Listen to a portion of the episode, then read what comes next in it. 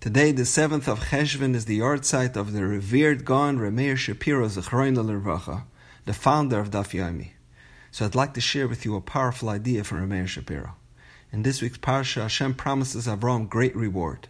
And Avram replies, Ma titanli, this is all worthless. Vanoichi hariri, I am childless. Who will inherit me? Who will carry on my legacy? And Hashem tells Avram, step outside and look towards the sky and count the stars. Im tucha lispor oisam. Can you count all those stars? Koye zeracha. So will be your children. So on the surface, this seems like a very cryptic response. Why did Hashem present Avram with such an impossible task?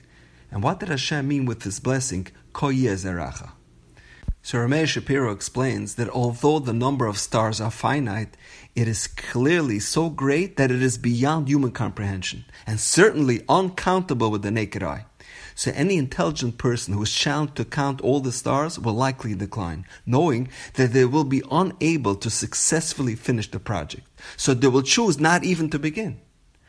Avram Avinu was also aware of this reality. Nevertheless, when Hashem suggested that he attempt to count the stars, he didn't think twice. He quickly ran outside, looked up towards the heaven, and began counting. Avram was undaunted by apparent restrictions and natural limitations, recognizing that the power of one's will and commitment to a project can allow him to succeed where others see only failure. Upon recognizing Avram's relentless and persistent enthusiasm and his ability to disregard doubters and cynics, Hashem told him, You know what? So will be your offspring. They will be a nation known for their devotion and perseverance against all odds. However, like Avram, we need to go outside and take the first step.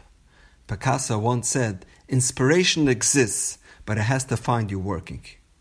Rameir Shapiro was once asked, Who and what was your motivation? What was your impetus in establishing the Daf Yomi? And he responded, I was inspired by an incident that happened when I was a little boy.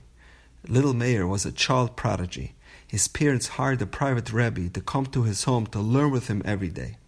He said, When I was a little boy, my family was forced to move several times from house to house. We also moved from city to city. And the constant moving did not disturb my mother's equilibrium. Only one thing would bother her my bittul Torah while we were on the move. On one occasion, as we were again preparing to move, my mother had an idea.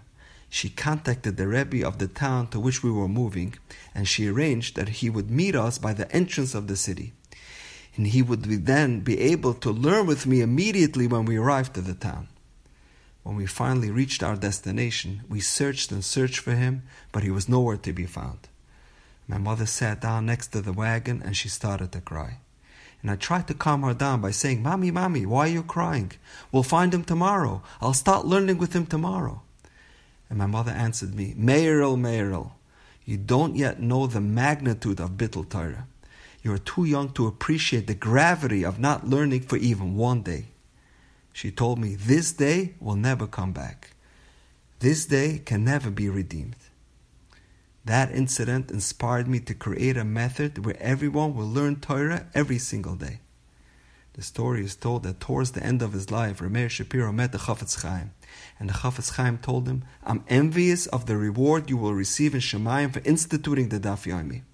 He told him, in the Olam Emes, a person receives much more schar for his limud Torah than any other mitzvah or anything that he accomplished on this world. Every yid is honored in accordance with how much Torah he studied. And then the Chafetz Chaim said something incredible. Every Masechta in Shas has its own exclusive room in Shemaim, and only the people that have studied that Masechta are allowed access into that room. And inside that room, there's a chair reserved for that person with his name engraved onto that chair. So until now, many of those rooms were empty because people studied only certain Masechtas while most others were neglected. But thanks to you, Rameir Shapiro, all the rooms are now occupied and there's incredible simcha in Shemayim.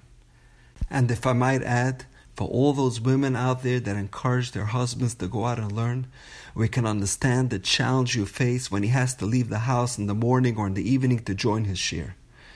For that enormous sacrifice, I'm certain there's a seat reserved with your name engraved on it as well. in each and every room. And now we know. Have a wonderful day.